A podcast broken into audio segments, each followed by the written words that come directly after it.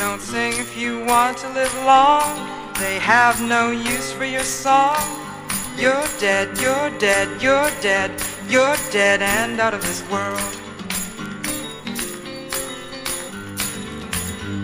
You'll never get a second chance. Plan all your moves in advance. Stay dead, stay dead, stay dead, stay dead and out of this world.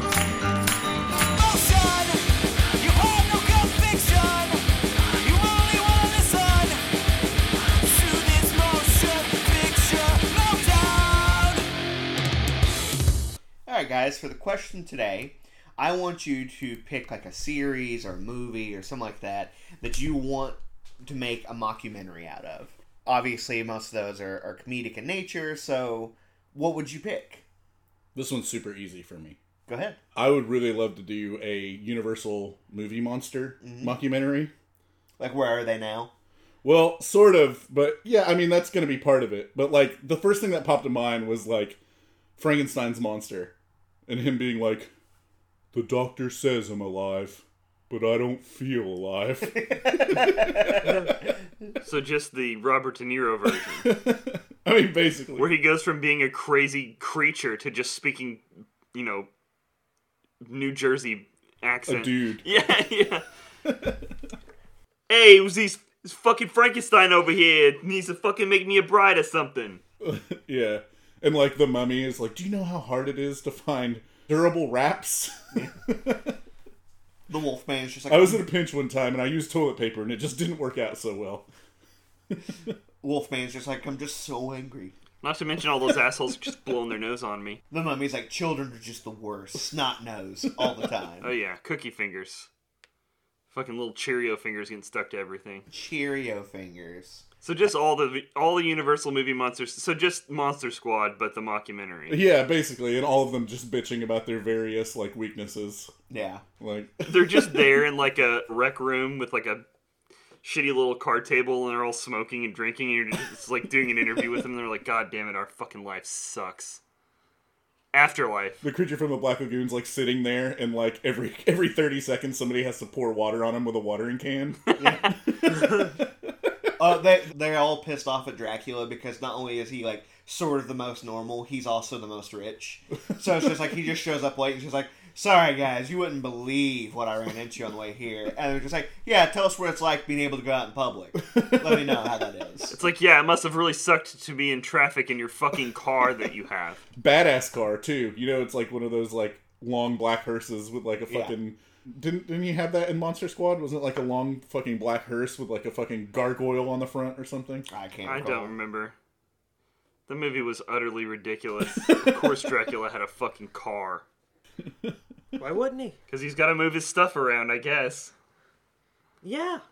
I mean, you can't be Dracula around one town for too long. Draculaing around. Yeah, and when he turns into a bat, I'm sure his fucking arms get tired. he's basically the. That shit always just bothered the shit out of me whenever vampires would turn into bats and then like fly to a long distance like destination. It's like, do you know how fucking long that would take? Magic motherfucker. Yeah, I don't know. I feel like bats are just not long distance flying creatures. they they just pretty much live in that one little area where they live, and that's basically it. Alright. Fly out, crash into a bunch of bugs, come back. Exactly. Okay, uh, I would go with uh, the Tremors series because uh, the creature itself has a very complicated life span. So it's the creature that's being interviewed. Well, no, I mean it's partly a documentary on the creature Just because subtitles. it uh, goes from Big Worm. Well, let's just start with Big Worm because you know this being a cyclical thing. okay, that splits open and tiny little ones with uh, with legs come out. Yeah, the turkeys. and then later those sprout they sprout wings and ex- have like a, a fiery explosion from their asshole Yep. Yeah. that makes them fly Ass Blast blasters. blasters. yes Yep. ass blasters go through that along with uh, the the trials and tribulations of uh, michael j fox show family is something family ties That's family it. ties guy is in Where he all was the Michael fucking P. movies Keaton or whatever. yeah yeah but it's not him it's the other guy Yeah. it's the dad You're talking about the guy who was like broken into the wrong damn basement or whatever. That guy. I can't remember, but you know, you need to like catalog this guy's life. you know he'll do it. Michael Gross. Yeah, that's the actor's name, but I'm pissed that I can't remember the fucking uh, character's name. Let's- Hey, let's you gotta give me some it up. credit here that it was a deep pool to come up with Michael Gross, given that he's in like Family Ties and the Tremors series, and that's it. We're talking about the guy who's Bert. His name is Bert. Bert. Okay, yes. he's got the explosives and the elephant gun and Reba McEntire. Well, yeah, for the first And an movie. ancestor looks just like him, who also fought Tremors that one time when they were in the Old West. yeah, him and the Tremors. They, it's like the Hatfields and the McCoys. I think he's the only one that's. I think he's the only one that's been in the the all of the movies, right? Well, he needs a paycheck. A hundred percent, he's the only one. I don't Right. know if he's in the one that's in the snow. I haven't seen that one yet. I think he is. I mean, if he's not, what the fuck? yeah. Just stop if you can't even get him anymore. But this mockumentary seri- series like detail back into prehistoric times too. Uh, yeah, for the sake of argument, let's just say yes. I mean, the the worms have been around for a long while, so why not? Well, yeah, I think they even say they're prehistoric. they have a reenactment of a a caveman ancestor fighting a worm. The caveman also looks like Bert. Yeah, of course. it's him with a big shitty fake beard glued onto his head. I got it, and he, he has a woolly mammoth gun. this is gold. Perfect. I feel like we should be copyrighting all of these. Ah, maybe. Yeah, I, I feel pretty certain that uh, Tremors is pretty much copywritten already. I would want to do one based on uh, the Alien series. Okay. Aside from the fact the aliens are actually fucking terrifying, but it's just like they're just like following a crew of like a larger ship, and like they're like, well, over here we have the room where all the androids do uh, knife stabbing competitions against their hands. We don't know why they're obsessed with that, but that's what they do all the time. um, and then like. and of course, at some point during this, like someone gets killed by a chest burster, and like the camera crew is like freaking the fuck out, and the person's like, "No, no, no, it's fine. All happens all the time. Don't worry about it." See, I, I th- where I thought you were going was with this was it was kind of like a an alien mockumentary, like almost like a retelling from the aliens' point of view, where they're the good guys That would be really and they're good. actually like really scared. So they're like talking to the documentary series about uh, how scary the humans Yeah. were and and why they were freaked out for one just being born. Dude, there's there's like internet posts that's been like a long series on Tumblr about how like humans would actually be terrifying to like aliens, like in the case of like Star Trek or something like that, because it's just like humans will bond with anything. Or also like, have you been to Earth? Earth is a terrible place. That's a death world. The humans live there. but no, as far as my version of this mockumentary for aliens, just spoiler alert: by the end of the movie, the camera crew are, are aliens because they always take on the forms of the things that they kill. Right. So the aliens like they're not trying to kill the other people. It's just like they're just try- still trying to record and stuff. just dumb shit things like that. Like the alien is like created with like a part of its body is like an actual camera. Yes. I was just thinking the little mouth is holding the boom mic. Boom in the shot. Little mouth in the shot. What you got, Philip? To be honest, the one that I always wanted to see would have been before I saw this movie that we are doing today would have been like Michael Myers because he seems to continuously set dress every room as he goes. Yeah. It's like he he redesigns everything, like we've discussed before. The monster interior decorator, Blood Beach, same thing. Um, but another one that I've always wanted to see that I thought that I always thought would be hilarious is a mockumentary from the perspective of the dinosaurs in Jurassic Park, where they're just setting up ridiculous shit for them to find, like knocking out the power and fucking the, the one dude's arm. I can't remember. Yeah, the, Samuel Jackson. yeah, his, his arm just pops out of nowhere. It's just like, okay, don't know how that came. The dinosaurs are giggling behind the scenes. Ah. yeah. It's like, look at him. She fell for the arm thing. It's like, he literally knows this is how we hunt, but we're still going to get him this way. This guy's a fucking idiot. I don't feel like in the new Halloween there was there was as much monster interior decorator for Michael Myers. The newest, the newest one with uh, Jamie Lee Curtis in it again. yeah. Yeah, there was. Dude, it never ends. He Girl, can't not he put do the it. sheet over her head. Oh yeah. yeah. There were like uh, washing machines set up with like bloody sheets or something like that. Like there was some kind of situation in the basement with the with the clothes, and I'm like, who the fuck did this?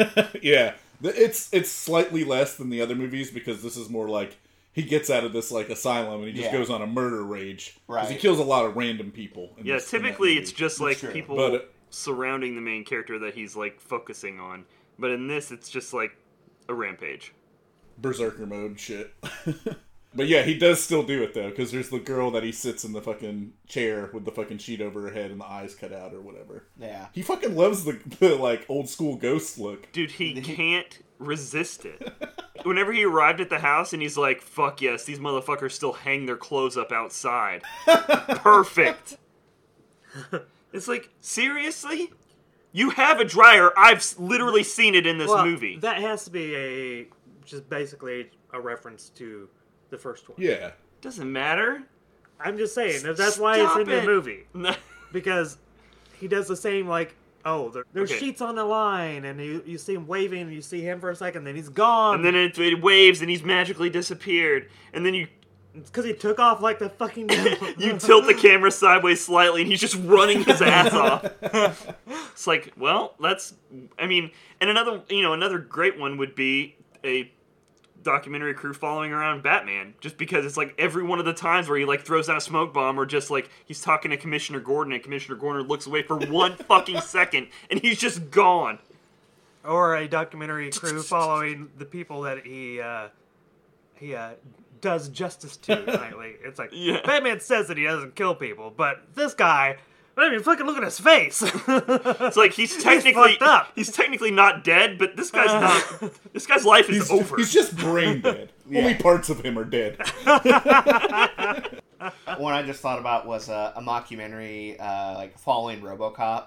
And at one point, like the the crew and interviewers are talking to like the guy who like analyzes all of the data from RoboCop and like things that he does. he's sitting there and he's just like, "Do you have any idea how many dicks RoboCop shoots off?" and like one of the higher ups is sitting there with him, and it's just like the camera pans to him. He's like doing like the throat cutting motion, like "Don't talk about this." He's like, "No, the public needs to know dicks are not safe. All right." Well, dicks of rapists. Well, yeah. yeah, I mean, those deserve to be shot off. right. The unfortunate truth is, if he fired a gun directly into a crowd of, of men at dick level, he's probably gonna hit three or four rapists in the in the trade. Like it doesn't even matter if he's aiming. True that. Fortunately, especially if movies we watch are any indication, it's just wall to wall rape. Well, luckily, most of those are Whose fault is that, cheats? post apocalyptic. Yeah. Are they, though? I don't know what to tell you, man. All right, guys. Welcome to Motion Picture Meltdown. I'm one of your hosts, Stephen the Roast Rosenberg. Failed the kill Collins. Cheats the streets, McGee. Andy Hart. And there's a good reason we're talking about mockumentary horror movies today, and that's because Cheats picked a couple for us. I did, which I will also give Steven credit on these because I was thinking about doing one of them, and then I realized that Steven already had it on his list along with a better one to go with it. So today we're doing uh, 2006 uh, Behind the Mask: The Rise of Leslie Vernon, and 2014's What We Do in the Shadows. You stole my picks, man. I did. You stole my fuck. Brady said you were a wiener for stealing my picks, by the way. I'm sure there's a lot of things I'm a wiener for. So. Well, I did say I would give you credit on the air. It's not like we went into this and I'm just like, yeah, I thought of it on my own. like I did say you had them on your list. I appreciate that. Yeah. Yeah. I mean, these were two that like uh, I've wanted to do for a really long time, and I actually hadn't seen the What We Do in the Shadows movie until recently. But Rise of Leslie Vernon, I saw um, when it first came out. And Yeah. I've loved that movie for a really, really long time. So I'm glad we're doing both of these. I feel like Rise of Leslie Vernon would have been a lot more effective in its time, like if I had seen it then. But uh, so, which one of these are we going to talk about first? Yeah, let's just go with Rise of Leslie Vernon first. Chronolo- chronological order. Which, by the way, Steven, him stealing your picks, as far as I'm concerned, it's just like giving you another. you get to choose twice, basically. yeah, as that's result. fair. So, if anything, he's helping you out. So, Behind the Mask, The Rise of Leslie Vernon, that's the whole fucking title. Unreasonably long already. So, the next great psycho horror slasher is given a documentary crew exclusive access to his life as he plans his reign of terror over the sleepy town of Glen Echo. Twists and turns abound here. Nobody really, um, there's only a couple people on the cast that are, like, at all good actors, which is, you'll find to be my biggest beef with this movie. It's mostly just shitty, shitty actors and actresses. I think it's pretty much par for the course with slasher movies, though. It is. Like, I mean, you you don't typically have. I mean, aside from your main actress, like your final girl, Yeah. your most of your cast is fucking awful. The original Halloween movie, like aside from fucking Doc Loomis and Jamie Lee Curtis. All the rest of the act fucking piss. Poor. All of her friends were horrible. What I don't remember her one friend that gets fucking choked out in the car, but it's one of the worst acting jobs I've ever seen in my fucking life. Where she's like, uh,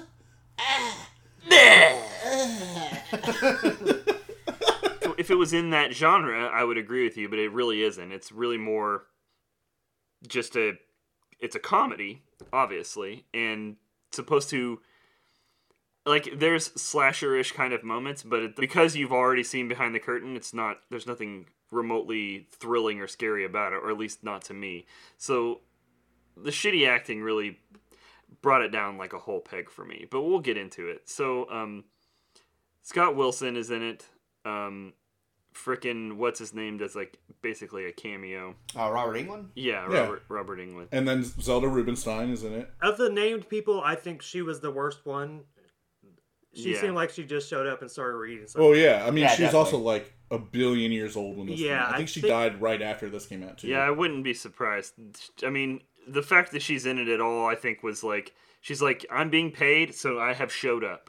Like, and you know, there's she has a quality about her voice. Like, she was just reading, but that was still better than half the acting in the movie, or more than half, I'd say. It- well, she just has a she has a creep voice. Yeah. She's she's a little bit of a creature herself. That's that's a hell of a descriptor there, Philip. I mean, am I wrong? So the movie starts off with like a uh, expose style, um, in like monologue from the main like interviewer slash like news reporter because she's doing. It's weird because I mean documentaries don't, at least none that I've really seen or given a fuck about, don't have like continuous on-screen time with the person who's doing the interview. Usually, the interviewer, along with the camera crew, are pretty You've much never off seen a. Michael Moore documentary? Yeah, I've seen a lot of documentaries No. that that start off this way, but like as far as They shouldn't because it's terrible. It's like, like you're convincing me of the opposite of whatever you're trying to argue. Just because this is so shitty, I respect your opinion zero. one that comes to mind is that's kind of like one of these movies is Blair Witch Project. Yeah. Like there's a lot of these these moments where the it's just the person that's making the documentary talking to the camera, giving like a, a preface of the story essentially. Yeah, and which I mean, mockumentary is like adjacent to found footage, which They're very close. Yeah, which- they're close. Found footage at this point is like nearly synonymous with with being a genre of horror. Which is so fucking weird because I fucking hate found Yeah, footage movies, terrible. but I love mockumentary movies. so far as I can tell, the only difference between them, the only substantive difference, is just that one is supposed to be funny. Well, like that's it. I think one has the foregone conclusion. It's like, oh well, if they found the footage, yeah. that means that everyone's dead. you know, I mean- so you're already. It's just like you're just waiting for the inevitable to happen. I guess, but we've talked about that before, and I never really like thought about it much. But it's very possible to have a found footage movie where the person that the people that survive just don't give a fuck about the camera and leave it behind. Like, So they'd be missing, presumed dead. right? Possibly dead. Who knows? That's basically what happened in the uh, As Above, Far Below movie. Like there Mm-hmm. were survivors in that, and the, the the footage was found or whatever. Yeah. If you're being chased by a whatever, a mummy or whatever the fuck, Mummy. you pretty much don't go back for the camera once you drop it. It's like, all right, bye camera. But then, what's the rest of the Uh, There's just not enough mummy movies. Yeah, there just aren't. There's no good ones. None.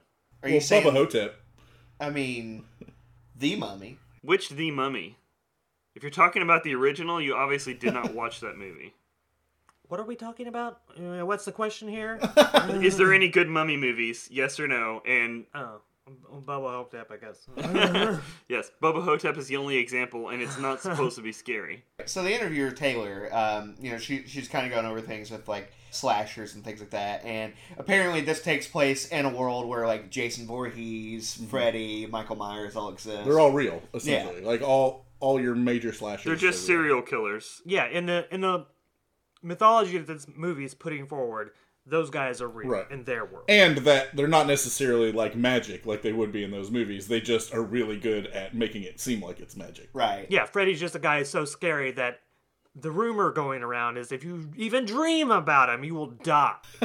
you know, if they're good enough at their job, maybe you'll be dreaming about them right as soon as they're about to be murdered by you in real life. yeah. I can You know- dream about you Yeah. If I wanna fucking die. God damn it. Whenever she's talking about it, it's also funny because like she's first she like talks about Crystal Lake and they show like a lake and stuff. And then she's like, here on Elm Street has the bit about Freddy, and then she's like, even people who live here won't talk about it. And then it's just like her trying like seeing fucking Kane Hodder walking into a house. She's like, sir, can you tell me about this? He just kind of looks at her and just like shuts the door. Really Yeah, I'm, I'm wondering about your neighbor Frederick, and then it just Yeah. because they never actually say uh, Freddy. Do they say Freddy Krueger, or do they just say? They do say Krueger. No. Okay. Yeah, they they say it a lot of different times. Like she she just says like Fred, like Fred or Freddy, Oh, okay. and then later says Frederick, and then um, I think it's Leslie's friend, uh, like his, his mentor, who actually says like you know Krueger used to do this or something like that. Yeah. I, I know they they do name drop all of them. I think for rights reasons, they never put both the names together on any of the killers. Yeah, I was gonna say I didn't think they ever put him. They definitely did for Jason Voorhees. Well, he's he's he's different. He's on a different uh, uh, licensing. uh, okay. Like enough. same with uh, same with Michael Myers. So they may have may have gotten uh, may have gotten the rights to two of those. But from what I understand, the rights to to um, Jason. no Freddy Krueger are a lot harder to get than other ones because there's been some horror games that have wanted to use him as DLC before. Yeah. and they've gone it, they'd had had to increasingly jump through hoops in order to get to the rights for him Nah, that's so fair. Well, it wouldn't surprise me regardless, I don't think them saying it requires them getting the rights for in, in any case. Like if they showed it, that's different. But I think they can say whatever the fuck they want. If I understand you correctly. Maybe. I don't not sure about like using the freddy krueger on elm street Well, the the reason I say that is because I've, I've definitely seen a lot of TV shows and movies where they mention a product and then they show the product, but the product has a different name on the actual label of the like thing that they're holding. But they'll say yeah beppis Beppis. yes, exactly like Beppis. no, but for real, they'll like talk it up the whole time, but then as soon as they bring out the actual thing, it's not it's not the official one, like the actual brand. But it doesn't matter. Um, so they're talking about all the different. It's the the reason that I, I say it was a lot more like a like a just an expose on the news is because it's handled very similarly to like an episode of 2020 or something with like just poor like just quick shots of just people running inside their house or whatever like the uh, this whole beginning part is just like um I, you know it's a setup for the documentary that they're Yeah, more modern documentaries just have like, uh, here's a block of text, here's a block of text, like at the beginning of uh, What We Do in the Shadows. yeah I mean, I think this was more of the time documentary filmmaking. fair enough It's popularized by Michael Moore, michael moore where you Well- make yourself a main character. All right, i was gonna say it was pretty funny right here at the beginning though where they're they're like basically introducing leslie vernon and they're at his house and of course they see him move behind the shed and then they run over there and he's not there and then they see like a figure up in the upstairs window Yeah. and the, and then like move and then all of a sudden he's right directly behind them he's like hey yeah. It's like, god damn it. Like, that shit happens in so many slasher movies. they're basically magic Yeah. So we we get introduced to like Leslie Vernon. A lot of his lines are just they're gold in a way because like there's points like there's an encounter at the, at the library later on without we'll, we'll get to it like as far as in detail but he's just like so i'm gonna go in it's gonna be like this this is gonna happen and this is gonna happen and then i'm gonna do this and like that's all of his interactions it's just like it's like it is like a horror movie nerd but he is the fucking killer Yeah. so that's that's one of the more entertaining things and the documentary crew has basically agreed.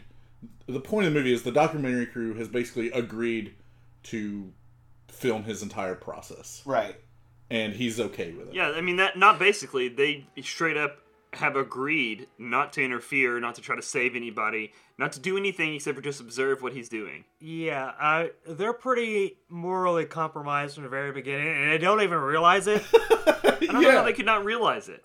well, when things start happening, she's like, I don't know. She's a fucking idiot. It's like, yeah, what the fuck did you think was gonna happen? From Jump Street, he's telling you. From It's like from, I am premeditating From Elm from Elm Street. Yes. Yes. he's fucking telling you. I'm going to kill the. This is how I'm going to kill them. Yeah. Da da da da da. This is my process. So like before it starts, like one of the great moments is like he's he takes him out to their to the murder house essentially. Yeah. Gives him some backstory on his character. Tells him like this is this is the catalyst. This is where it's all gonna go down. And there's really no reason to go over that because it turns out to all to be lies, Right, right. stuff that he made up and uh, like very carefully and, and placed in in actual documents. yeah, he's he forged newspapers and microfiche specifically to just and just to, on the off chance that she would actually go and look at it. And he's just like he she probably won't because they fucking never do. But if she does, it's gonna be awesome. Yeah, it's like the planning is amazing. But also he's like doing like insane cardio, like punching the punching bag and running his ass off, and then he explains and he's like, you know that whole thing where like they're just running and running and running, and I have to make it look like I'm just walking briskly behind them. Yeah, he's just like it's so hard. like I have to do so much cardio. So it's like it makes you think, of course, when you're watching a slasher movie and Jason Voorhees is just walking behind them. It's like every time the camera's not looking, he's just like, Yeah. like, fucking running his ass off behind the scenes. In this movie, they they specifically tell you it's like when he's just pretending to walk. That's just for I guess for whenever someone sees him. It's intimidation. Right, exactly. Yeah. But any other time, like as soon as they turn around and start like like actually running again, he's just hauling ass. like a straight up gazelle like Which you see later in the movie because he's like hopping fucking like library shelves and stuff, and they're like, man, he's like a monkey. Yeah. yeah, he's crazy. He's basically a uh, one of those guys that jump around and do flips and climb Parkour? on shit. Parkour. Gymnast. He's doing parkour. well, yeah, gymnast, but you know, Yeah, in, in regular environments, not with like pommel horses and. He also takes the documentary crew to see uh, his mentor, Yeah. who is a older slasher from like the '60s rather than like the '80s. Yeah, which is also it's it's like how many slasher movies came out in like the sixties and seventies? I mean, it was. I would consider the first like slasher movie, like that I can think of to probably be like maybe Psycho yeah. by by Alfred Hitchcock. I know it's kind of a thriller mystery type Yeah. thing, but it's definitely right there in the wheelhouse. But Yeah, because his his mentor, like, whenever he, he's talking, he talks about the, like slashers aren't like how, like how they are in like in the eighties, where like they had everything planned out and you have to do all this stuff.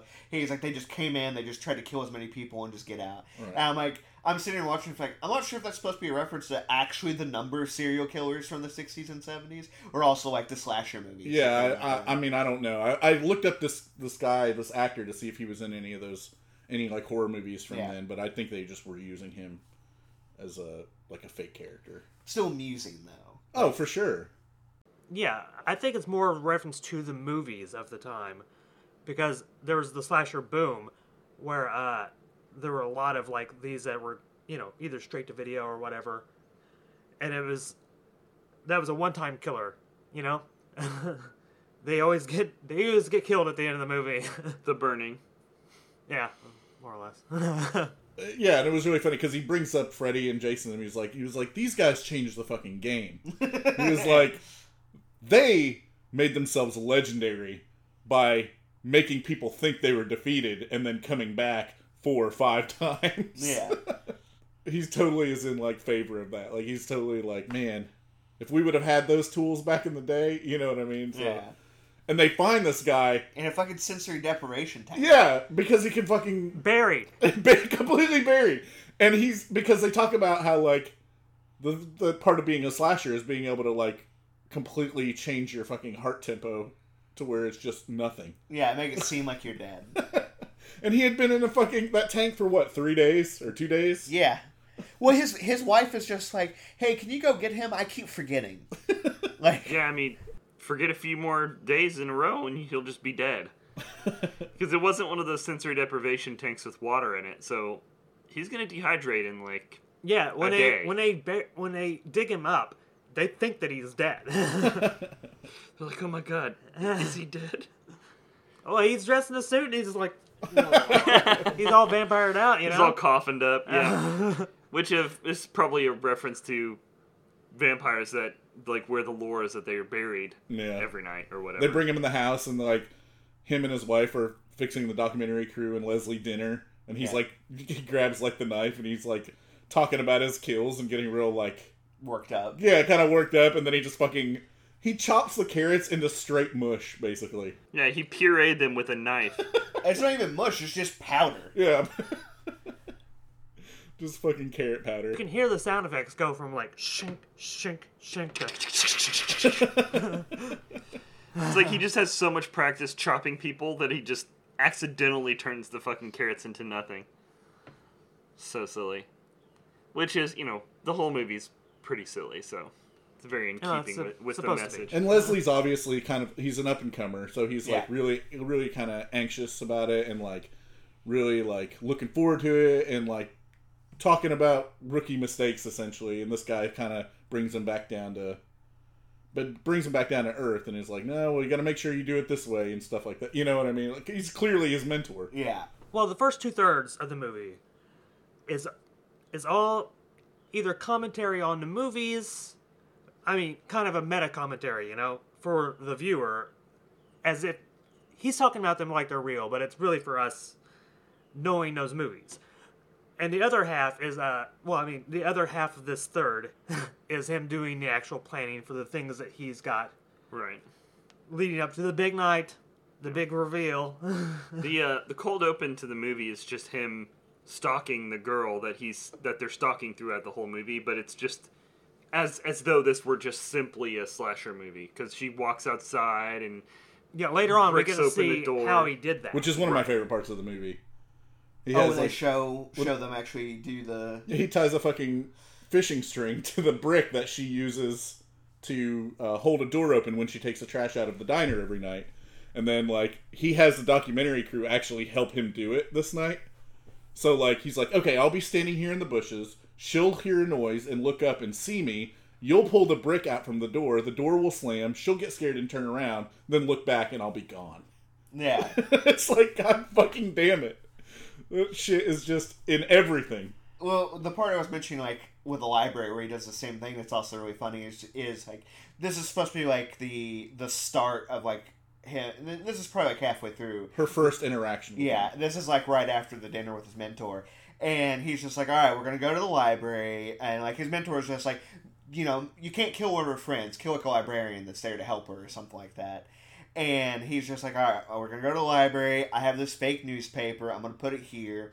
She's probably not going to look at it, but if she does, I have this roll of microfiche that I've been set up over here. The librarian will take her over there. She'll just be like, "Oh, it's just a story" or something like that. And of course, it's Zelda, Zelda Rubinstein with her creepy voice telling her the story of Leslie Vernon. And he's like, and then I'll just kill the librarian. House is clean. And he's like, I'll just kill the librarian from behind, and then I'll just escape. And like, he he sets up everything. The film crew's in there. Like, of course, all that happens exactly. And then fucking Robert Englund busts in and is just like, Leslie, this stops now. Yeah, and like fires at him. He's obviously the Doctor Loomis of the movie. Yeah. essentially. And like immediately afterwards, like Leslie's just like, I have an Ahab, Yeah, which he's- apparently is just like they're supposed to be like the representation of like all that that is is good as far as like the battle versus good and evil, which is the whole point of serial killers anyway. Poorly named though, because Oh, Captain definitely. Ahab was not Evil as yeah, fuck. he was not a good person. No, like it would make sense if they didn't use the uh didn't use the like representation of all things good. Yeah. because it makes sense if it if it was an Ahab and he would obviously it makes sense as a hunter, yeah but the whale in that situation is basically neutral. right I mean, yeah. Well, they use that in a lot of things. Anytime somebody has like a goal that they can't that's their ultimate goal and it's continuously eluding them, they call It's the that a white goal. they call that a white whale. Yeah. yeah, it's like they're consumed by it. It's not necessarily a good versus white, evil. white, White whale, holy need grail. we need some fucking mastodon up We- in this. Fucking A. So yeah, I mean it. It. I thought it would have been way more fitting if they said it was. I don't know, maybe one of the fucking characters from those sixty movies they've already named. That is that character that's hunting down the bad guy. It's like it's so fucking easy to do. They could have just as easily called him a Loomis type. Exactly. Yeah. Or something like that, you know. It Either would- way. it would have been way more. f- Well, it's probably just more along the lines of, we've already name dropped the fuck out of these. Let's just do some free to do like public domain That's style. fair. Yeah, they could have easily just been like, "Hey, aren't you Doctor Loomis's cousin?" or something like that.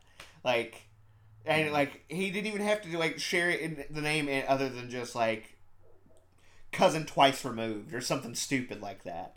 And like that still would have been fit in for the, for the lines in the movie. So immediately after this happens, Taylor like breaks a major rule, and she goes to she takes the crew into the diner to talk to the the final girl. Yeah, her name's Kelly. Kelly, and uh, and of course the the Ahab is sitting there Yeah, watching them or whatever, and so there is this interaction between Kelly and Taylor and the Ahab, and they walk back outside.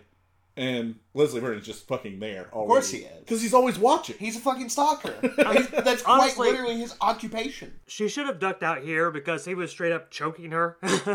Oh, he slammed her head up against the window. yeah, by you know by the neck.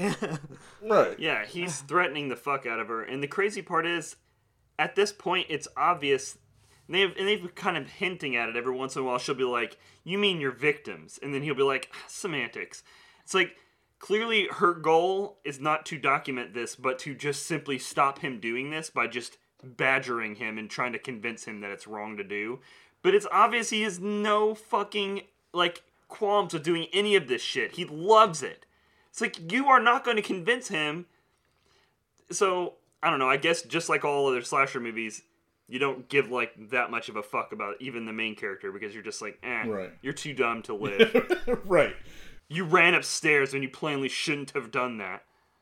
It's like, yeah, I'll be safe up there. I'll have tons of means of egress then.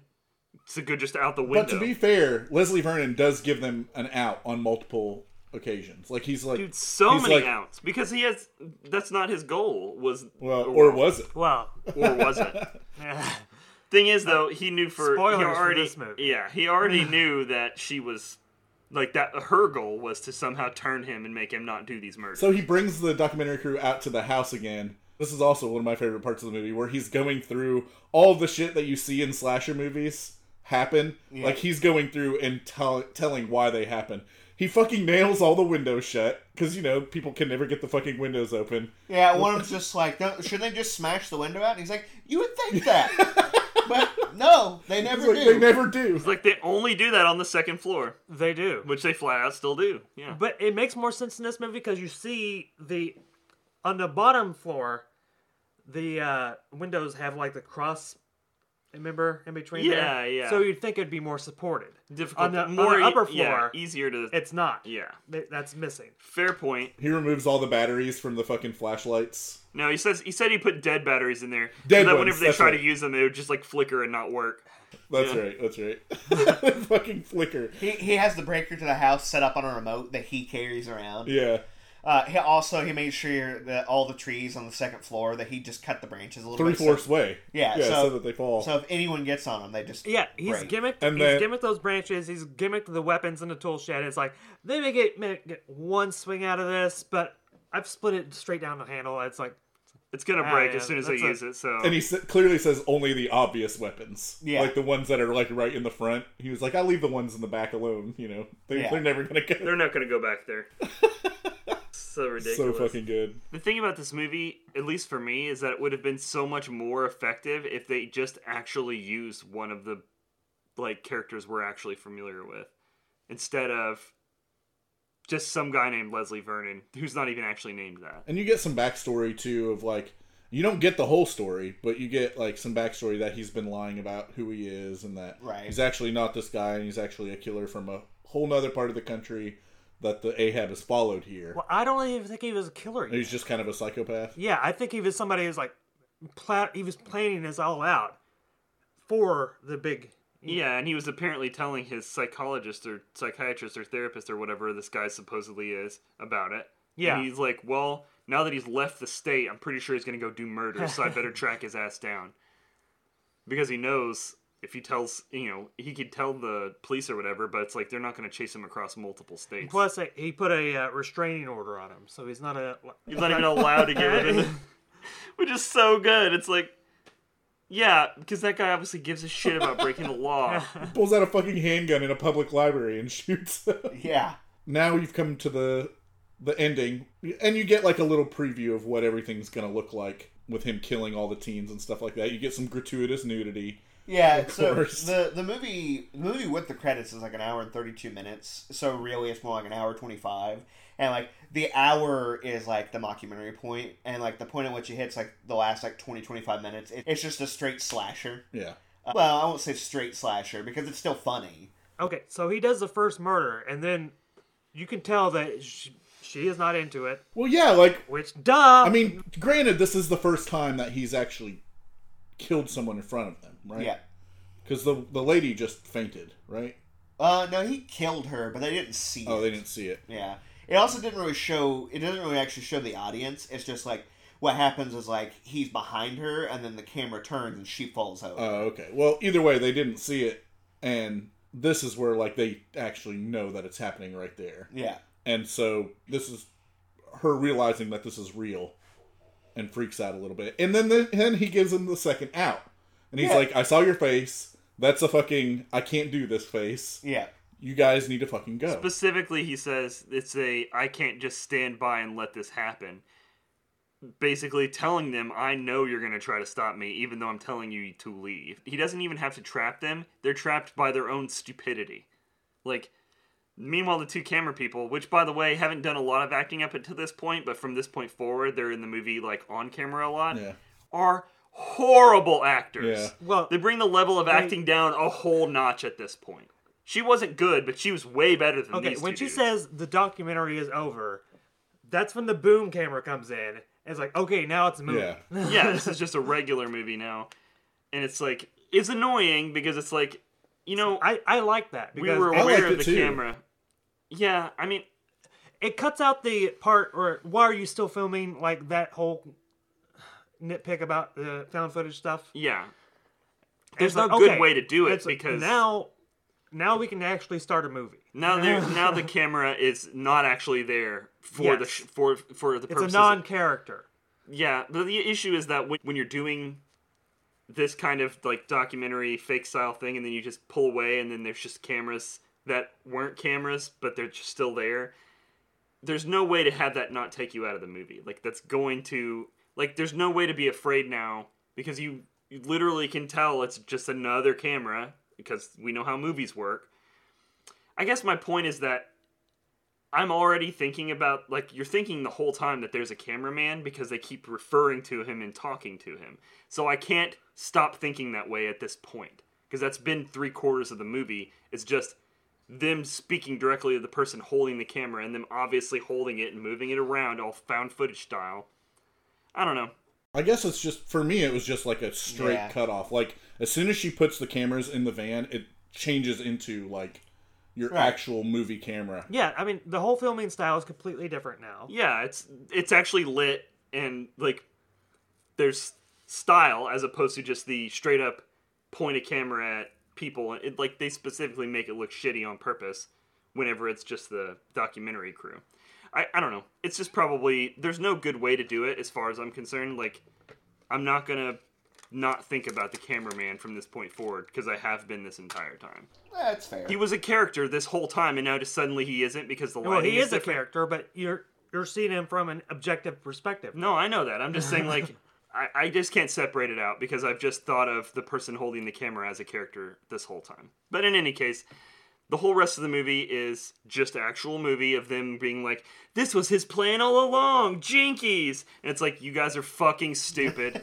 Yeah, so they go back in the house to try to warn the uh, final girl. Yeah, The Virgin. yeah. Uh, she's not a virgin. yeah, she's riding, she's reverse cowgirling this dick, and obviously, and then the camera dude's like, "That was not her first time." yeah. and it's, it's very apparent at this point that he w- she was never the target and sh you know it takes her like another 15 minutes to realize it but it's like oh he was going after me the whole time and i just completely fell for it like a fucking moron and I then mean, she, she- continues to fall for it she even grabs the gimmicked weapon yeah, it's like fucking seriously he told you he broke it she knows that she has one swing. He did. He did say it has one swing. yeah and she knows he's planning Yeah, for and a he one just has to hope that they don't get lucky. Plus, I mean, the other thing is like at that point, like she's in the horror movie, and like yeah, she grabs the weapon. That's bad on her, but immediately afterwards, she's just like, "Oh, I need to do something else instead." and you know that's what she she does. Which, Well, the thing is, like, she does. She's like, "I'll, I'll do something else because this is what he told me was going to happen." And it's like, yeah, but he all along knew you were absorbing that information. He was lying to you all along, so you doing the opposite is probably exactly what he knew you were going to do. Insert fool me clip. Yeah, Fooled you clip. exactly. Fooled you. You fell for the oldest trick in the book. yeah, his goal was sort of not to kill her. So I mean, if she does, then obviously she wasn't the the final girl or whatever.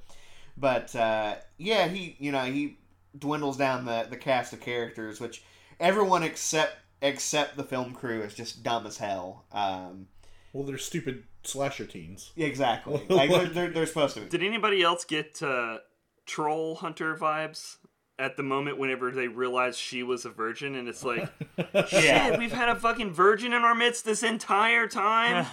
Yeah. He's like, you didn't tell me you were Christian, you motherfucker. It's like they can literally smell you. His men- his mentor even says it, or his mentor's wife says it. Yeah. Yeah. Never hang out with A a. Christian. Or not Christian. Right. a virgin. Christian either. But uh, That goes without being said. yeah, she, she gets she gets That's a into the final encounter in, in like the apple shed that has the apple press. Yeah. and like Which I've never seen before. no, in a horror I think this is the only time I've seen that as, as a Gotta say. yeah, and you know I feel like I have, being honest. I've seen this implement not maybe not an Apple press, but something that is effectively the exact same fucking thing to crush a head with.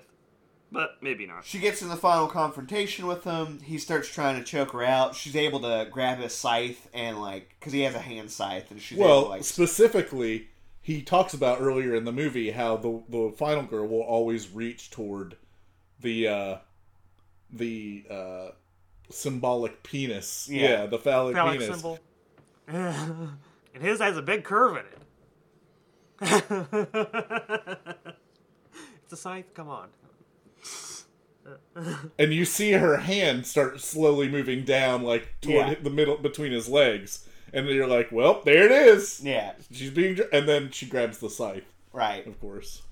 And she's able to, to throw like his head onto like where this apple press is, and she like spins it down and like he he says something I can't remember exactly what he says, but it's it's one of those like you're always the one kind of lines, Yeah. and then she just fucking cranks it, lights the shed on fire, and fucking leaves. I really like the look of this shed on fire.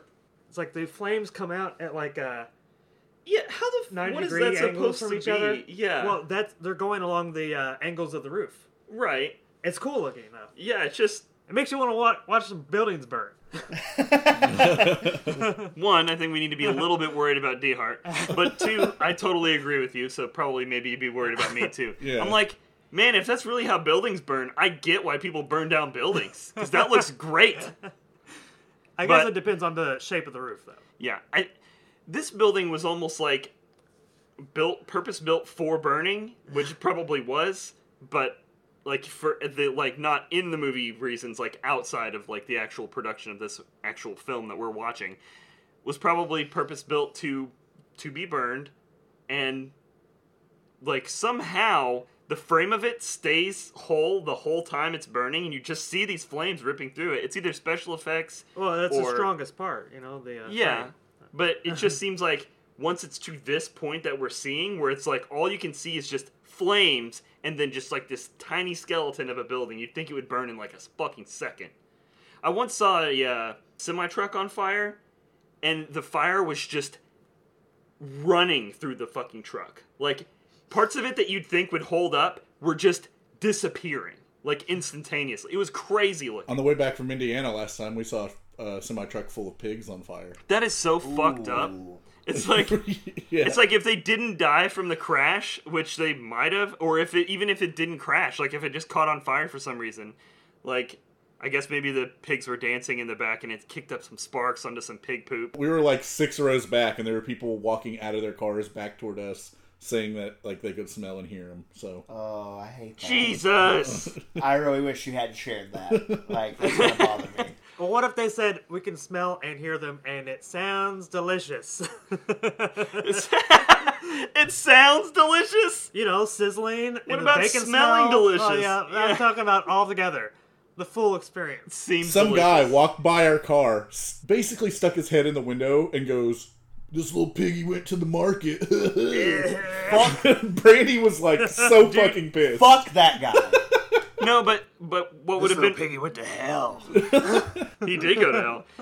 What would have been amazing if if he just poked his head in and was just like, "The pigs are screaming. Can you hear them?" Just to wrap things up with Leslie Vernon, credits roll, and of course there's the mortician, and uh, he's hanging out in the mortuary, and they bring Leslie Vernon's body out, and he sits up. Right. So you know he's not dead. yeah, I missed that part because I didn't wait through the 25 minutes of. of It's just credits. a Talking Head song. It's not that long. Yeah. Regardless, as That's I said, probably bef- the most expensive part of the movie where they had to pay the rights for, for Psycho Killer. yeah, probably so, and to buy that Apple Press or whatever the fuck it was. Speaking of Apple Press, I, I thought it was scenic location shots were really good, mm-hmm. like with a lot of the fog and stuff. And I was like, man, this had to be filmed in like a, a really rainy city with a lot of like a lot of fog and like and probably like out in the country. And it was filmed in Oregon, There you go. so it makes sense why like why it had that like kind of overcast fog all over the place, which makes for a great scary movie. Yeah, the environment, everything about the last 30 minutes was just a sh- slasher film by the numbers. Like nothing except for just the little comedy beats where the virgin, who is obviously not a virgin, panics, smashes out the window like he said she would do, and just jumps out onto an obviously cut branch. That's so teeny. She's like, this branch will save me. Falls Well. and dies. She's fucking dead. As recent as last year, apparently the actor and the uh, director and writers and stuff have gotten together to create a sequel. I don't know if I They've been working on it for a necessarily very support time, that decision, knows? but All right, so moving on to the next movie, to uh, What We Do in the Shadows, which is another mockumentary style film. This is done by Taika Waititi, which is uh, he's done like quite a bit of stuff actually with Flight of the Conchords, which fitting the other directors, Jermaine Clement from Flight of the Conchords, Jermaine, Jermaine, my bad, not Germaine. I know. I usually get that right, but like Jermaine is more common in my brain than Jermaine. yeah. And, Both South African dudes, I believe, right? Uh, they're Or New New Zealand. Zealand. New Zealand. Yeah. Does it So- say what? He's from New Zealand, you turkey. I mean, the accent, like It's similar. It, it yeah. So so this is a mockumentary that follows uh, four vampires who all live in a flat in in Wellington, and um, just kind of like their daily life and what it's like to be a vampire, leading up to a uh, like a horror. Um, what was it? Masquerade ball. A monster mash, if you will. yeah, basically a monster mash. was a monster. Just kind of the dysfunctional dynamic of roommates with them all being vampires. Right. And that's like that's the whole thing, is like it's all the problems of roommates and all the problems of vampires. Yeah, the movie is so so absurd, and the show is too, and they're both hilarious. But like, one of the characters, it, it starts out with uh, Taika Waititi's character, and he's named Vlago, and uh, or is it Viago. Vlago? Viago. There we go. Viago. It's Yeah. Viago and Vladislav. like the movie starts out with like that black screen, and then it goes to like a clock going off, like, and he just like reaches out of his coffin, turns it off, and he's just like. He's like, I like getting up early, 6 p.m., right when the sun's going down. And like he walks over to the window and just like, this is always the scariest part. He's just like, all right, no sun. And then he's like, all right, so we're gonna have a flat meeting here in a few minutes. And like, you get introduced to like the the other characters, which there's Deacon who just hangs out upside down in the fucking hall closet, and then uh, there's Peter. Uh, there's Peter who's like a Nosferatu style vampire, Right. and he says nothing, but he's just in like a stone coffin in their basement, and it starts out with like him taking a chicken to him. And he's just like, "Here, I got you." Peter! chi-" yeah. Look at that. and then Vladislav, uh, played by Jermaine, Mm-hmm. not Jermaine, which when he like knocks and opens his door, it's like a recreation of the fucking sex scene from Bram Stoker's Dra- Dracula, Right. where they're just fucking on the ceiling, and he's just like, like he shuts the door real quick, and then last Vladislav opens it. and He's just like, "Hey, we have a flat meeting in ten minutes." He's like, "Make it 20. and then just shuts the door on him again. And, like their very first meeting is about the fact that like no one is no one's doing enough chores because Deacon apparently has been having to to wash the dishes for the last five years. Yeah. and he hasn't done so. Oh, he hasn't washed it. No, he Yeah, hasn't washed the dishes in five fucking years. And it's just- That's why there's 900 little chalices for blood. All blood. There's blood all over all of the fucking dishes. Well, yeah. What else would they have dishes for? It's all just blood chalices. Well, they could have Paschetti dishes. Biscotti it was was so funny. Paschetti. It's easy to point out the format to the to this movie because it, it's basically just it's just a mockumentary. It's like The Office, but with vampire roommates. it's like an hour and twenty five with credits, and this is like an hour and like twenty minutes altogether. Right, and that's I I was telling Philip this. Uh, you know, we're not going to go into the show too much, but like, there's a there's an FX show made for this, and it's fucking brilliant. Yeah, Like they take basically all the jokes. It's it's three different vampires, and of course these make you know a cameo yeah, in that show. But it's three different vampires or four different vampires, and they they take a lot of the jokes from this movie and just expand on them yes, uh, like way way better and you just get more depth from a tv show than you do an hour and 15 minute movie Right. you know uh, if you like this movie then you should definitely fucking watch the show because it's or vice versa. If you, Yeah, if you yeah, watch the yeah. show, it's just but for me the show just hits better on all fronts Yeah. just because there's so much more depth Yeah, so uh, basically these these roommates all fit like different archetypes of vampire. Peter's the a monster. literally could never go out Vlad- Vladislav is kind of your your Dracula type, where he's come from a war background. Yeah, he was the poker. anyway. Yeah, the poker. yeah, he's, he's Vlad the Poker instead of Vlad the Impaler. I poked them. i love his fucking quote where he's like I was bitten at 16, which is why I always look 16. He's like clearly a 50 year old man. well, yeah, it's like sixteen was very much harder. And uh, okay, and uh, Viago is like the aristocrat type, where everything's very proper. Interview with a vampire Yes. archetype. And uh, the fourth roommate, he's uh, he's trash. He's your wild card. He's your Bill Paxton from Near Dark. he was just a peasant who became a vampire because uh, uh, what's what's his name? Uh, Peter beat him, bit him and uh, gave him some blood. He's a loose cannon. He's the He says he it, in the, was a Nazi vampire. He's like, well, after the after the war and the Nazis lost, it's like not very good to be a vampire or to be a Nazi or to be a Nazi vampire. especially. so I took off from there. but uh, His yeah, so passport. it makes sense for a vampire to want to be a Nazi. Yeah, It's like, hey, we got all these people we can kill, and no one cares. yeah, It's like the ideal situation for them. right. Plus, you know, Hitler's into it because he's like, whatever, supernatural, machine guns, war machines, doesn't matter. I'm into all. I thought that was like a really fun, like amusing reference because like there's like a lot of like comics and like games and stuff where it's like World War II supernatural Nazis have like werewolves and vampires and monsters and shit on there. Well, like, But Hitler had an interest in like. He did. It, was- it was based. It was dark- based in that. yeah. Like that's also a thing with like Hellboy in particular. But it's like you don't see that like that often in like movies and stuff. And it's just like just a random throw in reference from this. Yeah. I'm like, okay, I'm I'm down with this. Right. There's a lot of amusing scenarios with them. Like they talk about the fact that like. Be- They want to go out in the town, but because they're vampires, it's really hard for them because they, they can't see themselves in a mirror.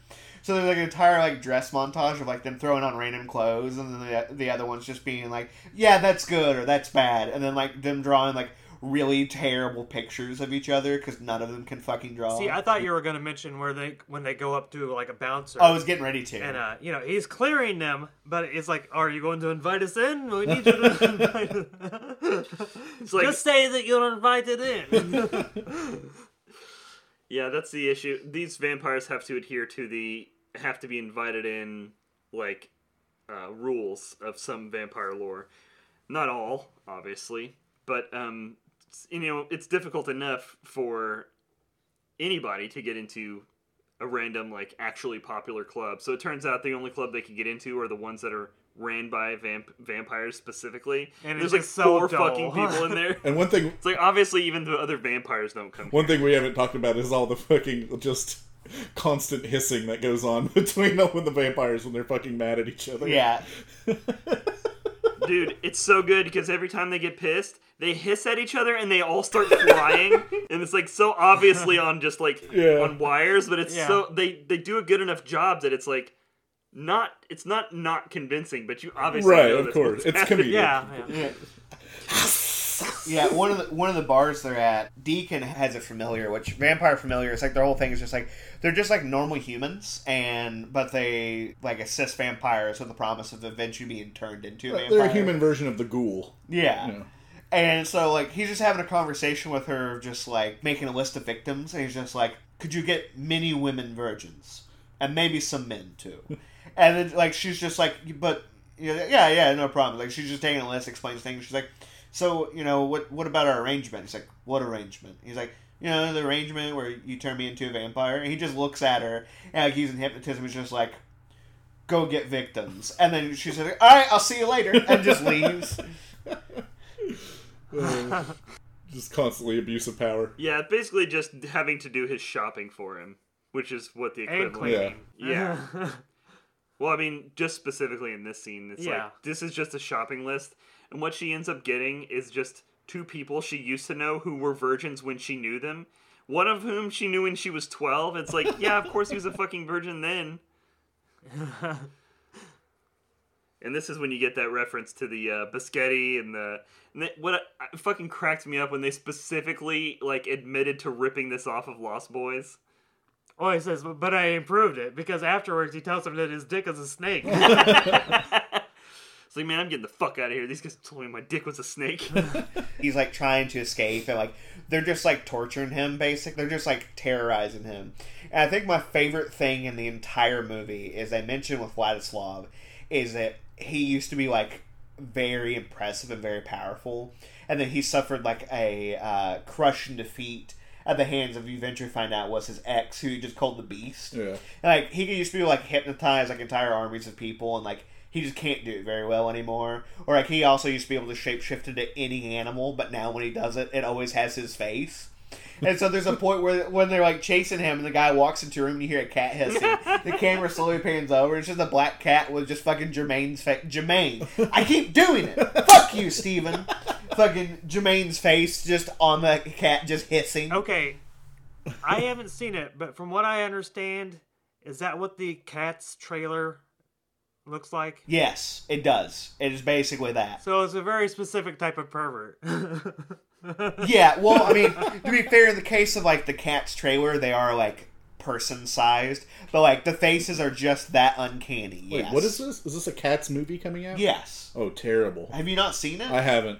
yeah, Cats the Cats the Broadway the movie. It's like, why would you do it that way? They only do it that way in the on the in the Broadway show because that's the only way to do it. yeah, it's it's also way weirder because like the actual like written story for Cats is like the cats get taken off in a UFO that like represents the afterlife, or whatever, and like apparently the yes, that that is the thing with the written thing. I don't understand. Uh, and the actual like trailer for the new movie coming out like leans real hard into that, so it's like it's even weirder. I don't like it. Yeah, don't like it at all. okay, so it's gonna start on Earth and then they're going to space, and that will be. The... Well, that happens at the end, and like going to space is supposed to be like representing like If it's in the trailer, Yeah, if it's in the trailer, it's maybe not. they're it's they're not the end. hey, this- Hopefully, they're expanding the Cats universe. literally in this case. They're just going into the actual universe.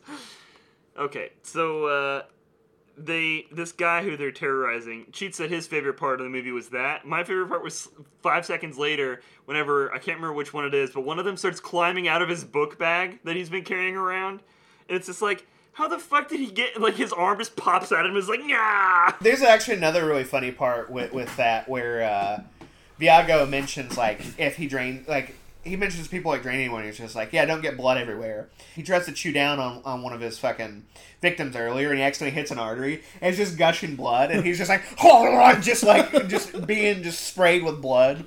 And the girl that came with this guy, Nick. Like he opens a random door to escape, and, and like that exact same scenario is happening. So I guess every time Viago like drains people, it's just blood spray fucking everywhere. But like they, they finally chase Nick all the way outside, and then like a fucking trapdoor spider, Peter just comes out of nowhere and just snatches him up. Uh, And of course, I, I I feel like this is a thing with the Nosferatu vampires. Is like they always turn their victims in- into vampires. yeah, basically. So like I mean, afterwards, like Nick is a vampire, and they're all just like, "So Nick's a vampire now. We don't like him very much." And there's a scene of like him like trying to float in through a window. He's having a hard like a lot of time, and they're like a hard time with it. And they're just like, "Just use the front door." and he's like, "No, I'm a vampire. Why would I do that? I can Yeah. fly." It's almost it's kind of a sh- uh, a reference to Lost Boys also, where Yeah. like he's like floating outside the window. They show some like random vampires like on- on their night out on the town. I think my two favorite ones are the are the like the girls who are like sixteen because they're just like "Oh, you guys looking for some pedophiles to kill?" And they're just like, "Yeah." And then like a few minutes later, it's just like they just fucking kill this guy like immediately.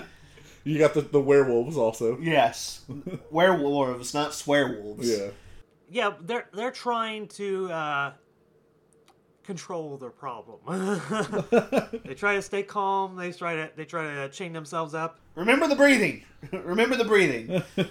Wait, you track pants. Those rank those pants will be they'll be ruined. track pants expand. You'll you'll grow into them. And on my surplus jacket, you just you've only just gotten that, Nathan. Obviously, just gonna rip apart. Yeah, the vampires are or the werewolves are one of my favorite parts because they're they're all just so polite and like trying to be nice, and the and the vampires are just heckling them so fucking. It's like, oh, does anybody see some fleas?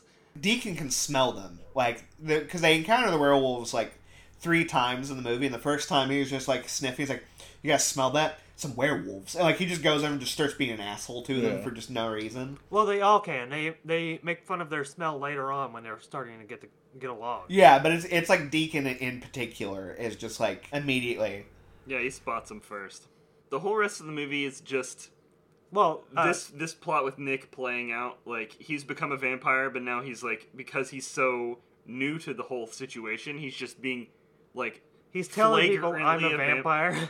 yeah, and like showing he's showing up. people his abilities and everything. Like He's fucking He's telling those vampire secrets, man. Yeah, like he's just he's just walking around like telling people just like, yeah, I'm a vampire.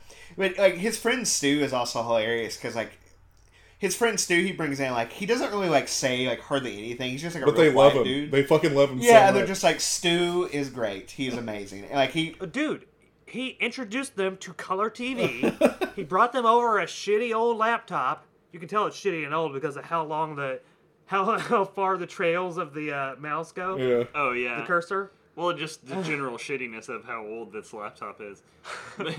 But But it's like They're he- so impressed with the internet. They don't have they don't know anything about being online. they were surprised whenever uh, he. I, I guess they got him burner phones. Yeah, he, well, it's like he's there's like, a crucifix behind you. It's like ah. it's those Nokia phones that are kind of shaped like coffins. The computers where they do their dark bidding on Oh. eBay. I'm doing my dark bidding on the internet. leave me to my dark bidding. What are you building on? Bidding on a stool. So fucking good. because like there, there's like different parts. It's like the first part's kind of like introducing like the characters and the skits surrounding them. Like there's like the middle part where like there's a whole thing with like Nick is like just he just keeps telling people he's a vampire to the point where he tells an actual vampire hunter, and because of this, uh, Peter actually dies because the guy he the guy breaks in like in the middle of the night and um or like kind of close to the morning. And Peter just throws his fucking coffin lid on the guy and kills him. But then the sunlight comes in and just burns Peter to death. and like, there's a point where like they just hear like wild animal screaming and they run to the cellar and open it up and Peter's just on fire. And they're just like, Peter, get out of the sunlight! Get out of the sunlight, Peter! And like they ineffectually try to like throw water on him and Vladislav's just like, I was too late. I let him die. And It's just a fucking little tiny little pot of water he brings. it's like this is not gonna do shit. He's completely engulfed in flames. Also, he's still standing in the sunlight, so it doesn't matter how often you put water on him. He's just still gonna burn. Well, I'm sure panic sets in whenever you're Yeah, on fire. especially whenever you're hundred years old and basically just a bag of dust, well, more than a. It's like or not hundreds of years old more than any. He's Uh, he's near a thousand years old, is what they show, Yeah. and the rest of them are like three hundred or less. they Basically. they never actually say this, but just between the movie and the show, I, it it amuses me like how much common sense like the vampires just don't have. Because they're just they're so old they lose track of time they don't pay attention to how like time advances or anything. Like i feel like the one vampire that actually knows how, how technology works like would be super successful in this. Uh, but they're all just like they Well, just there are tons of, as you see, like more on the show. There are tons of successful vampires. it's like it doesn't seem like there's there's enough Yeah, Like it seems like they should be adapting to this instead of just being like not understanding that like the internet exists and things like that. well, because uh, like to some of these vampires, like fifty or sixty years is nothing. Yeah, but just like the one vampire that would know how to use fucking Craigslist, you never go hungry. That's true. But also, they're it's not that difficult for them to get victims anyway, and yeah, also I- um, that leaves a trail. yeah, it's true. A, an- a, a digital trail. f- as far as like all those technologies you guys have listed, those are basically brand new fucking technologies, especially in the s- scheme of a vampire's life, which is hundreds of years. It's like, Except for color TV, that's been around for at least. eh, nearly a hundred years. Well, they had black and white TV. Color TV was Yeah. like 60s or 70s. I think it was like 30s. Sixties probably uh, color Yeah. TV. Really? 60s? Uh, well, I think that's when it became publicly, uh, Where, you know, like- common, okay. where they fair started enough. broadcasting. Yeah, because the the first color movie was a lot lot sooner than that. It's It not like was they couldn't shoot when movies. it- Wizard of Oz came out. I thought it was the late 30s. that or was during the depression, I think. Yeah, late 40s, late 30s. I was, I thought that. Anyways, uh, it doesn't matter. Point is, uh, Nick is basically banished from the house for having gotten Peter killed, and uh, they're like talking about all of the various like vampire like punishments they're going to pass down, and they have like a whole vampire council meeting, and then they just go out onto the yard and just point at him and say shame, and tell him to leave. One of the things is they're just like top of the list. You brought a mortal into the house, and then one was like, "But we love Stu. Stu's great." Yeah. Like, and they're just like, "So we'll, All right, so we we'll- just cross that one out. yeah, we'll just we'll just ignore that one." And Stu actually gives him a pin to like cross it out.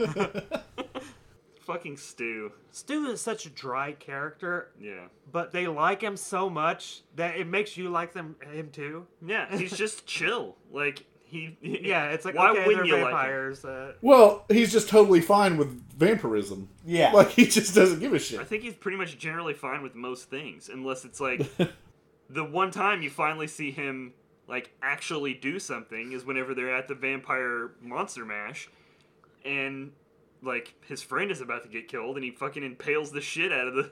why would they have that there?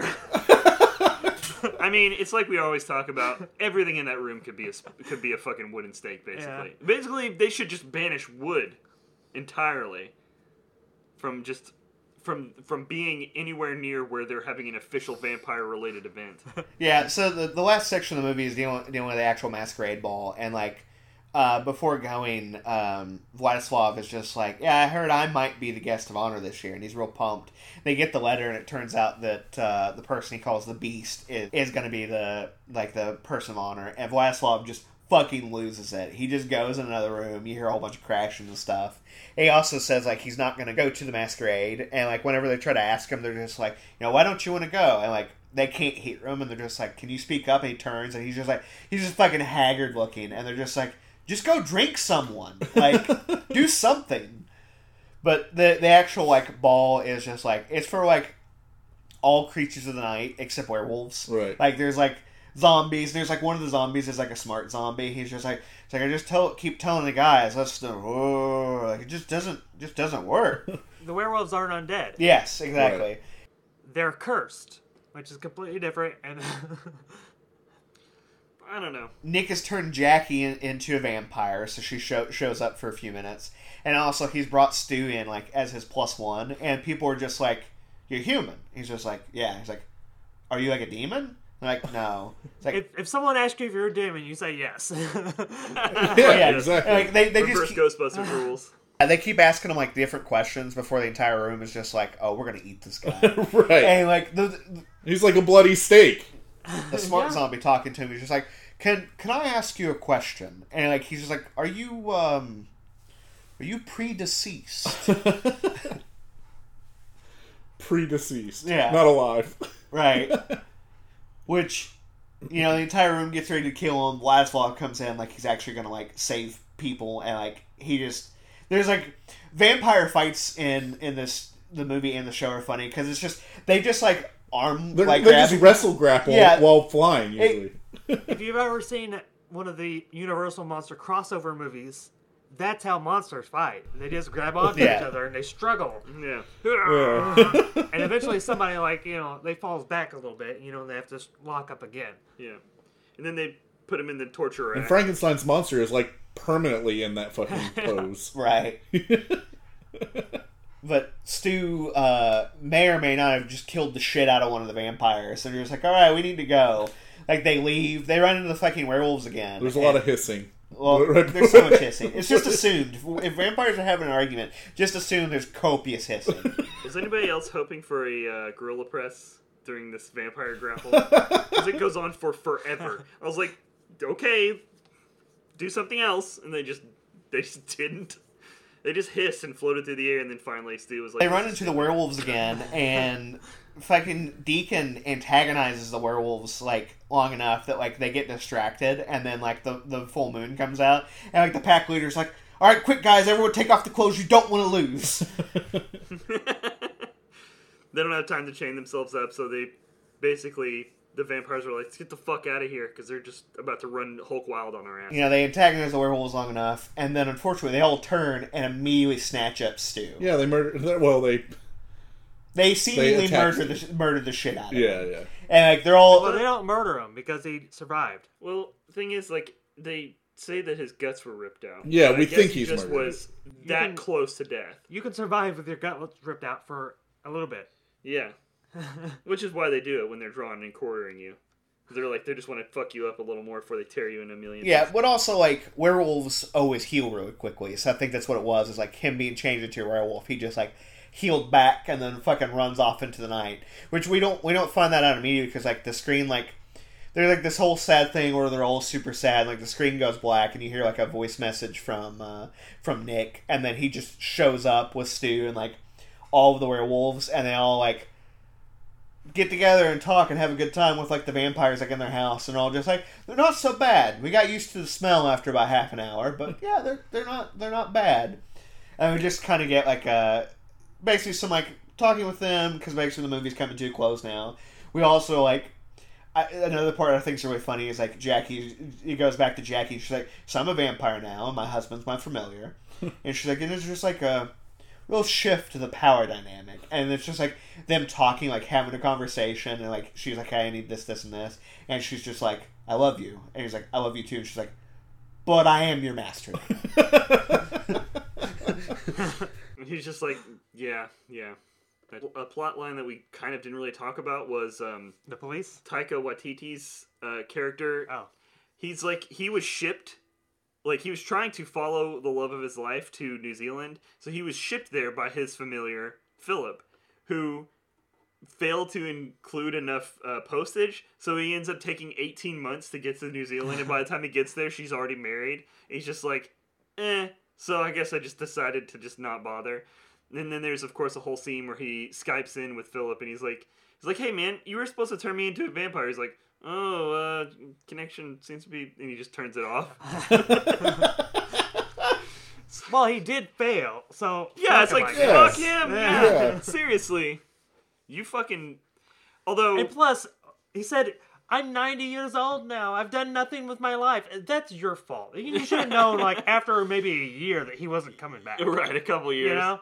that whole story not storyline but that whole plot device of familiars wanting to be the vampires is like rampant throughout the show too like like people who are like i've been his familiar for, for four decades and he's gonna turn me into a vampire any day now Yeah. and the guy's like 82 fucking years old or something like that like it's, Clearly never gonna do it. no never yeah, this thing is like as far as in the movie, like Jackie doesn't have a whole lot of screen time, but like the familiar in the show is like one of the major characters, so they elaborate on it a lot more. yeah yeah But yeah, and Taika Waititi, he does he does find the the woman who's like the love of his life, and she's like ninety in a nursing home, and he like changes her anyway, and he's just like, you know, some people might say, you know, there's an age difference, and call me a, a, a cradle snatcher, but it's it's okay.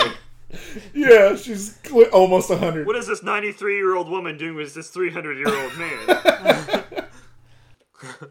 She's like legit old as fuck. It's hard to kind of lay out like a general plot line at this because of the style of it, but like it's it's super funny. There's so many jokes that are like great. We skipped one of my favorite parts where uh, the uh, police come after uh, Peter's killed. And they're And, just uh, constantly They- hypnotizing them. well, well, yeah, because uh, Deacon and Nick are fighting in the kitchen where uh, they're both kind of like floating, and Yeah. Vladislav's holding one back, and and it's like uh, before you go in here, you're not going to notice anything. it's like, oh, what's Yeah. not going to notice anything? uh, and it's like, wait a second, what's that? There aren't any fire detectors in here. It's like, nope, I don't see a single one. And they're just like, oh yeah, then we'll we'll have to gather some of those up. Yeah, they even go to the murder site, like in the basement. And it's like, what's this guy doing on the floor? It's like, oh, he's just he's just passed out. He's just like He's gonna feel like hell in the morning. You can't just leave him there. Where's his blanket? this doll is falling on him. You can just leave that there. Can't be comfortable.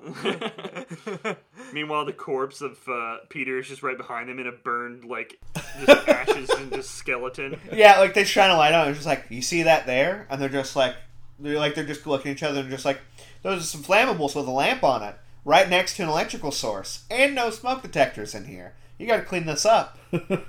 yeah, I like at the end of that where uh, Nick is suggesting it's like, can't we just kill them? And it's like, well, we're, let's see what other safety uh, items they have on their list first. Because genuinely, they're like, man, Yeah, we don't like, oh, want to yeah. burn down. Because it would definitely kill them. Vampires are so fucking vulnerable to everything. It's ridiculous. Like, what do they have? Super strength? Sometimes. super speed. Well, and it's it's apparent like once again in this in this universe that like usually individual vampires have individual powers. Like they have like one power they're really good in, and then like they're just okay in several of the others. Or sometimes they're just Unless shitty. they've been defeated by the beast. And some of them they're just really fucking shitty. they really swerve you on the beast. Yeah, they do. Because uh, they keep showing like uh, one of those old sketches. Well, they Of show like like, a this demon demon, with with, like dick a in dick and balls straight in the center of his body. I don't know what that's even supposed to be. Is there an animal like that? I would assume. No. Yeah, there must be. Who knows, man? All like those like medieval style like paintings and like stuff from like Renaissance era and things like that general area. Like all those are just fucking weird. Yeah. But they they Some uh, Hieronymus Bosch shit. yeah, but they they use them to great effect in in the in uh, what we do in the shadows. It's really really funny. All right. So diggity scale. I think you guys are going to be pretty unpleased with my assessment. Uh, un unpleased, yes. Surprised, not even a little bit. so I, I'll go first. Uh, I'm going to give Leslie Vernon uh, just enough. I think it's I think it's pretty good. It's kind of a, a product of like 2006 like era for this. But as far as what we do in the shadows, definitely supreme diggity from. Yeah. Overwhelming surplus for sure for what we do in the shadows. It's fucking hilarious. Everybody in the movie knows how to act, so that's nice. Um, it's there's not a very cohesive plot, but it doesn't need one. It's not that long, and it's just a fuckload of hilarious like miniature situations. Meanwhile, there's like overarching themes, and there's even actually a moment which we didn't talk about, like near the end, where Nick is getting a talking to. So I I think it might be Deacon, but he's basically just telling him like what it's going to be like to be a vampire. He's like all your friends and family are going to die. They're going to forget about you. And then they kind of wrap it up with like the turns out Stu's not dead and uh Taika Yeah, they get a- Waititi is able to hook up with his, you know, love of his life even like after all even though she's So yeah, it's a super fucking good movie. Leslie Vernon has a ton of potential that is it's a it's kind of dated. It's got that early 2000 stink, even though it's 2000 was 2006. But um, like you guys were saying, it's like that style of documentary making from that time that I just don't really care for, and also hardly anybody in the movie can act, which would be fine if it was a slasher, but it's it's mostly not a slasher. So that's just my feeling about it. So I'm gonna give that one a slight rise. Well, not fair enough. Sli- No, Yeah, a slight I know. rise. Well, it's a fair amount, not fair enough. oh, that's true. So. I'm saying fair enough to Philip's opinion. That's true. What you got, Steven? Uh, I think I'm gonna split the difference a little bit on what we do in the shadows with you cheats. Like, I don't give it supreme diggity, but I think it's because I watched the show first and I like the show just better. And I, I watched the show twice through before Yeah. I saw the movie once, Right. and it's just to me, I was like, okay, well, I've seen a lot of these jokes to a way, Yeah. way like larger extent at this point, and so I think that It's like watching the entire series of The Office and then watching the British Office. Yes, And you're like, oh, so this is just the not as good version, basically. It's really good, but it's just not as good. Exactly, and it's it, it- had I watched this first, I probably would give it supreme diggity. But it's just I can't not be biased because of this. Mm-hmm. So it still gets gets an overwhelming surplus because I fucking love it. It's really fucking funny. Yeah. and it does offer some things that the show does not offer. It is really fucking good. So I'm giving it overwhelming. But I also really like the innovation of Leslie Vernon. I've never seen a movie like this hmm. where it, it flips from documentary to slasher movie. The acting doesn't bother me not just because it's it's partially a slasher movie, but because we're not these aren't supposed to be actors. Right. You know what I mean? These are it's supposed to be like real life. Like this is just a group of college kids that are doing a fucking I mean when you get to the cameraman later on, yeah, that's shitty acting during the during the the the, the actual movie part of it. Yeah. But I didn't get any sense during the documentary part that they were acting and doing shitty acting. They were just being people. Yeah, the, the the people in their own reality are characters with a capital C. Yeah. As far as like with with, with So that that didn't bother me, but and I thought it was really fucking humorous. Like I I just love the especially the interactions with his like mentor and how they're just fucking laughing Yeah. over like mur- just straight murder.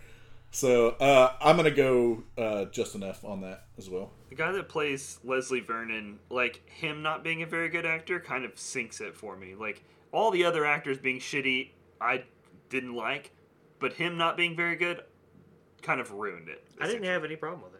Nah, I thought he sucked. I thought he was just supposed to be kind of a weirdo Yeah.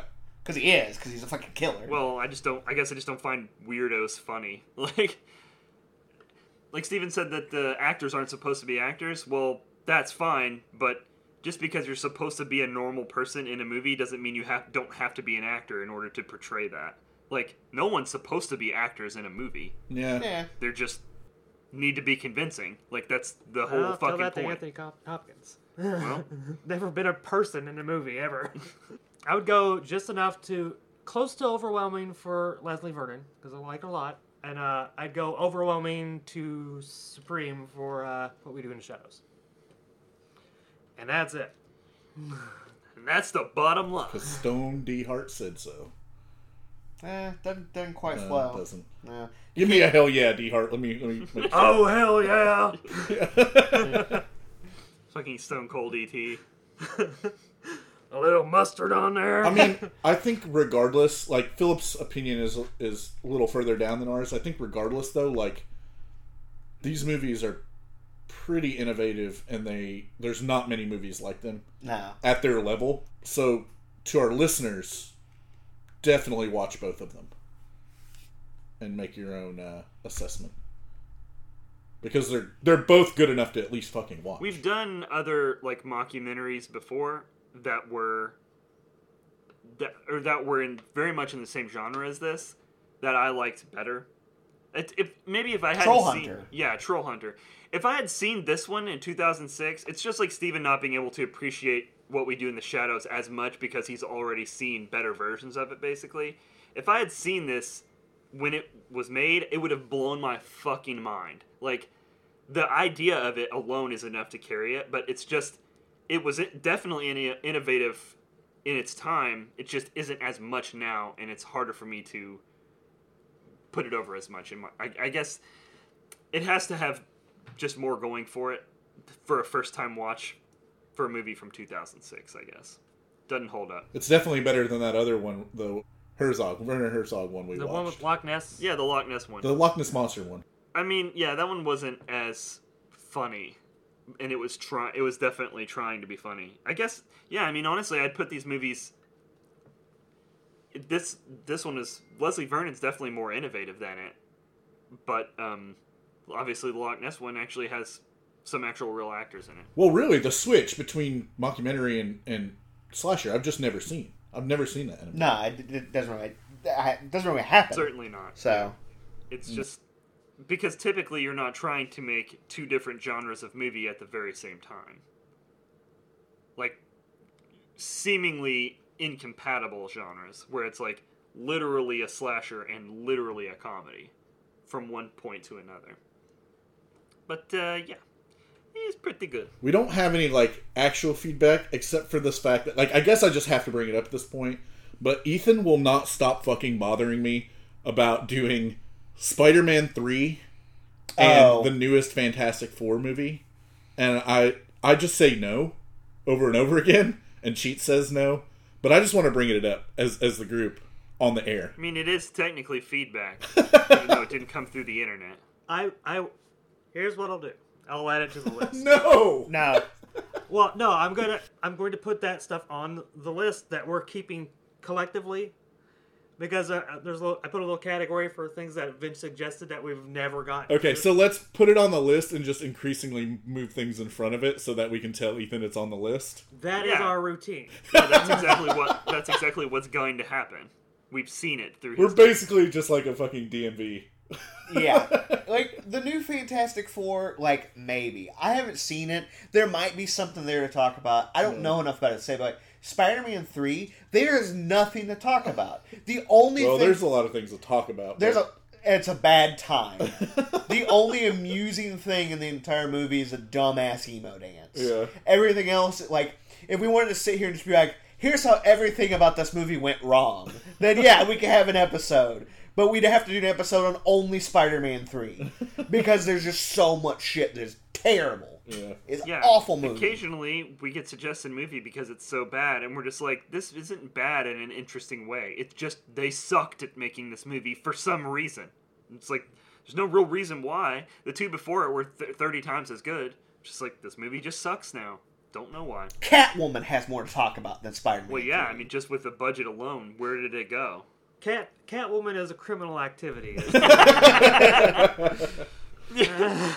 Is definitely some shady dealings there, which is, of course, my shell company, Shady Dealings LLC. All right, guys. If you want to tell your friends about us, they can find us on Spotify, on Apple Podcasts, TuneIn, Overcast, or United Cipher, pretty much any other platforms that you get your podcast from. If you want to hit us up with some listener feedback, you can find us on Facebook and on Instagram at Motion Picture Meltdown, and you can find us on Twitter at MPM Podcast. If you want to listen to some current podcasts we have running right now, check out Music Video Countdown and the Curly Mustache Podcast.